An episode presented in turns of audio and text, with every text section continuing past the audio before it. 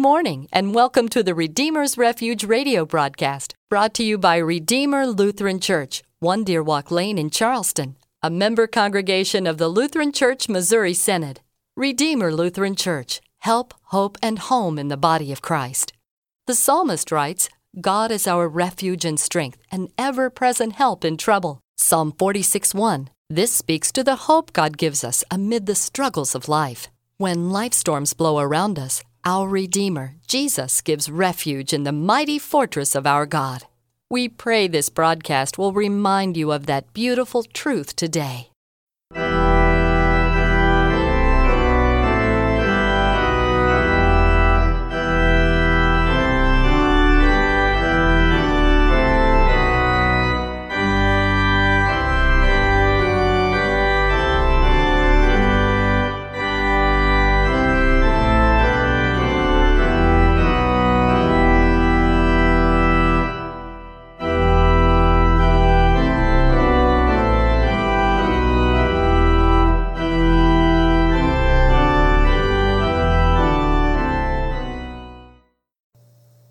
Grace, mercy, and peace to you from God our Father and our Lord our King, Jesus the Christ. Amen. Let us pray. Almighty and everlasting God, increase in us your gift of faith, that forsaking what lies behind and reaching out to that which is before, we may run the way of your commandments and win the crown of everlasting joy. Through Jesus Christ, your Son, our Lord. Amen. Our reading for the 19th Sunday of Pentecost is from Genesis chapter 32, verses 22 through 30. The same night, Jacob arose and took his two wives, his two female servants, and his eleven children, and crossed the ford of the Jabbok. He took them and sent them across the stream and everything else that he had, and Jacob was left alone. And a man wrestled with him until the breaking of the day. When the man saw that he did not prevail against Jacob, he touched his hip, and Jacob's hip was put out of joint as he wrestled with him. Then he said, Let me go, for the day has broken. But Jacob said, I will not let you go unless you bless me. And he said to him, What is your name? And he said, Jacob. Then he said, Your name shall no longer be called Jacob, but Israel for you have striven with God and with men and have prevailed. Then Jacob asked him, Please tell me your name. But he said, Why is it that you ask my name? And there he blessed him. So Jacob called the name of the place Peniel, saying, For I have seen God face to face, and yet my life has been delivered. The sun rose upon him as he passed Peniel, limping because of his hip. Therefore, to this day, the people of Israel do not eat the sinew of the thigh that is on the hip socket, because he touched the socket of Jacob's hip on the sinew of the thigh. Did you know that wrestling is one of the world's oldest competitive sports? Indeed, cave drawings of wrestlers have been found dating as far back as 3000 BC. The sport was introduced into the ancient Olympics in 708 BC shortly after the game's recorded history began. In 1904, Olympic officials added freestyle wrestling to the lineup of sports in which countries could compete. Now, freestyle wrestling had far less history and tradition than the Greco Roman style, but it did possess great popularity, having developed into a form of professional en- entertainment, which we know has morphed into uh, soap opera proportions with characters like The Rock, Hulk Hogan, and woo, Ric Flair, to name just a few. Our Old Testament text is all about wrestling. But who is the wrestler? Identity is very important in the text for today. Of course, as we hear the text read, we made some immediate assumptions that are always made. Jacob is the wrestler, and the one with whom he wrestles while a bit vague, appears to be God. Indeed, it is the pre incarnate Son of God, Jesus. These are the wrestlers in our text. You have properly identified them, but if we stop there, we will end up on a confused path of paltry and possibly poisonous theology. What happens when we simply identify the wrestlers and then look for a way to make this Bible story, quote, speak to us? Well, one move we make is to insert ourselves into the story.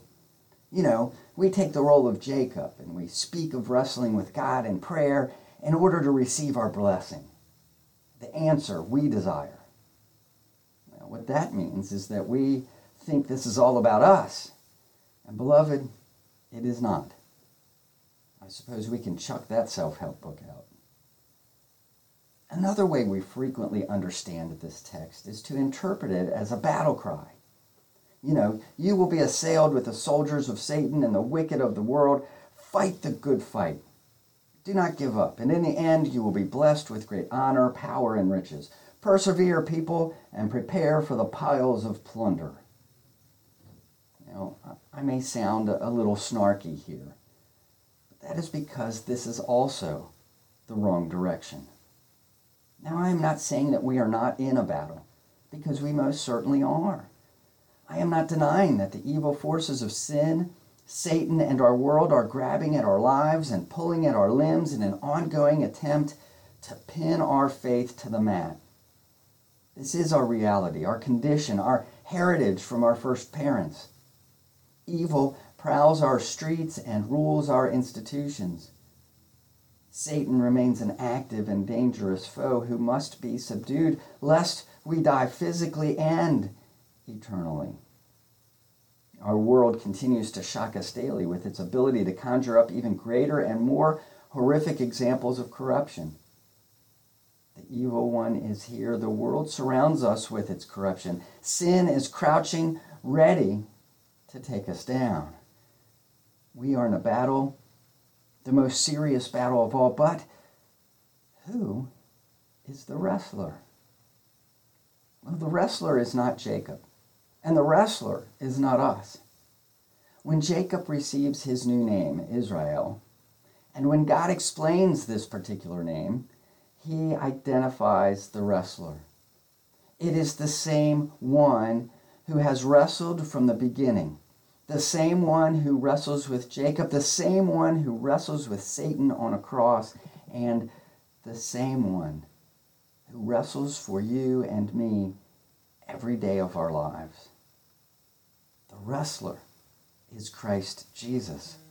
Jacob's new name can you have wrestled with God, or it can mean God has wrestled for you. Regardless, this is what is said by God Himself. You have wrestled with God and man, but now I will wrestle for you.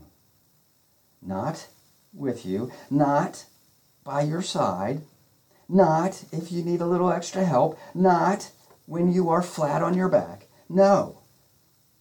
God says, I will wrestle for you, just as I have wrestled for you in the past.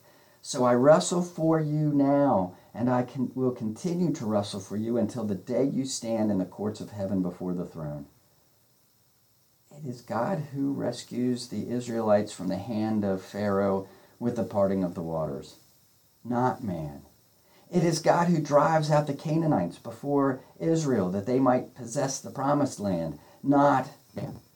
It is God who takes the burden of our sin to the cross at Calvary and engages in a battle, not man. The Christ carries our sins to the cross. It is Jesus who suffers and sheds his holy blood on our behalf.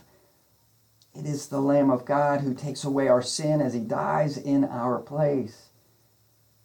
And though it looks as if he has been defeated as he hangs limp upon the tree, the greatest victory of all takes place in three days as the Son of God rises from the dead, having conquered sin, death, and Satan.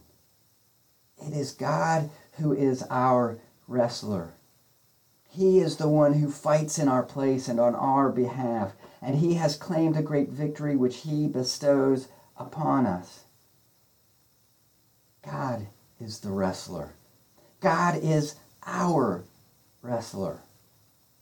This reality did not begin when Jacob was rolling in the dirt by the ford of Jabbok. It began as Adam and Eve were driven from the garden. This reality did not end when Jesus was victorious upon the cross and Satan was pinned and chained in defeat. It ends when we are safely through the gates of everlasting life. I do not have to tell you that the battle, the fight is ongoing. Satan has been conquered, but he has not quit. Each day we are challenged by the desperate evil of our world, and we find ourselves in a chokehold that threatens our faith. Beloved, fear not. There is the wrestler, the champion, the strong deliverer, the Christ who daily fights for us. When he, made you his own in baptism, your old Adam was killed, and the new Adam rose up. But as Dr. Martin Luther tells us, the old Adam is a good swimmer who must daily be pushed back under these holy waters. And it is Christ's strong arm that does the pushing. Fight the strong arm if you will. Try to win the battle by yourself. Rely upon your own reason and strength. Be your own wrestler. When you have had your face rubbed in the dirt and the wind pummeled from your body, you will be grateful and thankful to know that the true wrestler has got your back. He fights for you, and nothing can stand against him. Amen. May the God of hope fill you with all joy and peace in believing, so that by the power of the Holy Spirit you may abound in hope. Let us pray. God, our judge and Savior, teach us to be open to your truth and to trust in your love, that we may live each day with confidence in the salvation which is given through Jesus Christ our Lord. Amen. This is Pastor Frank at Redeemer Lutheran Church, and on behalf of our congregation, I would like to take a moment to invite you to find help, hope, home at Redeemer Lutheran Church, and in doing so, find security, identity, and meaning in Christ who loves you. Thank you, and God bless your day.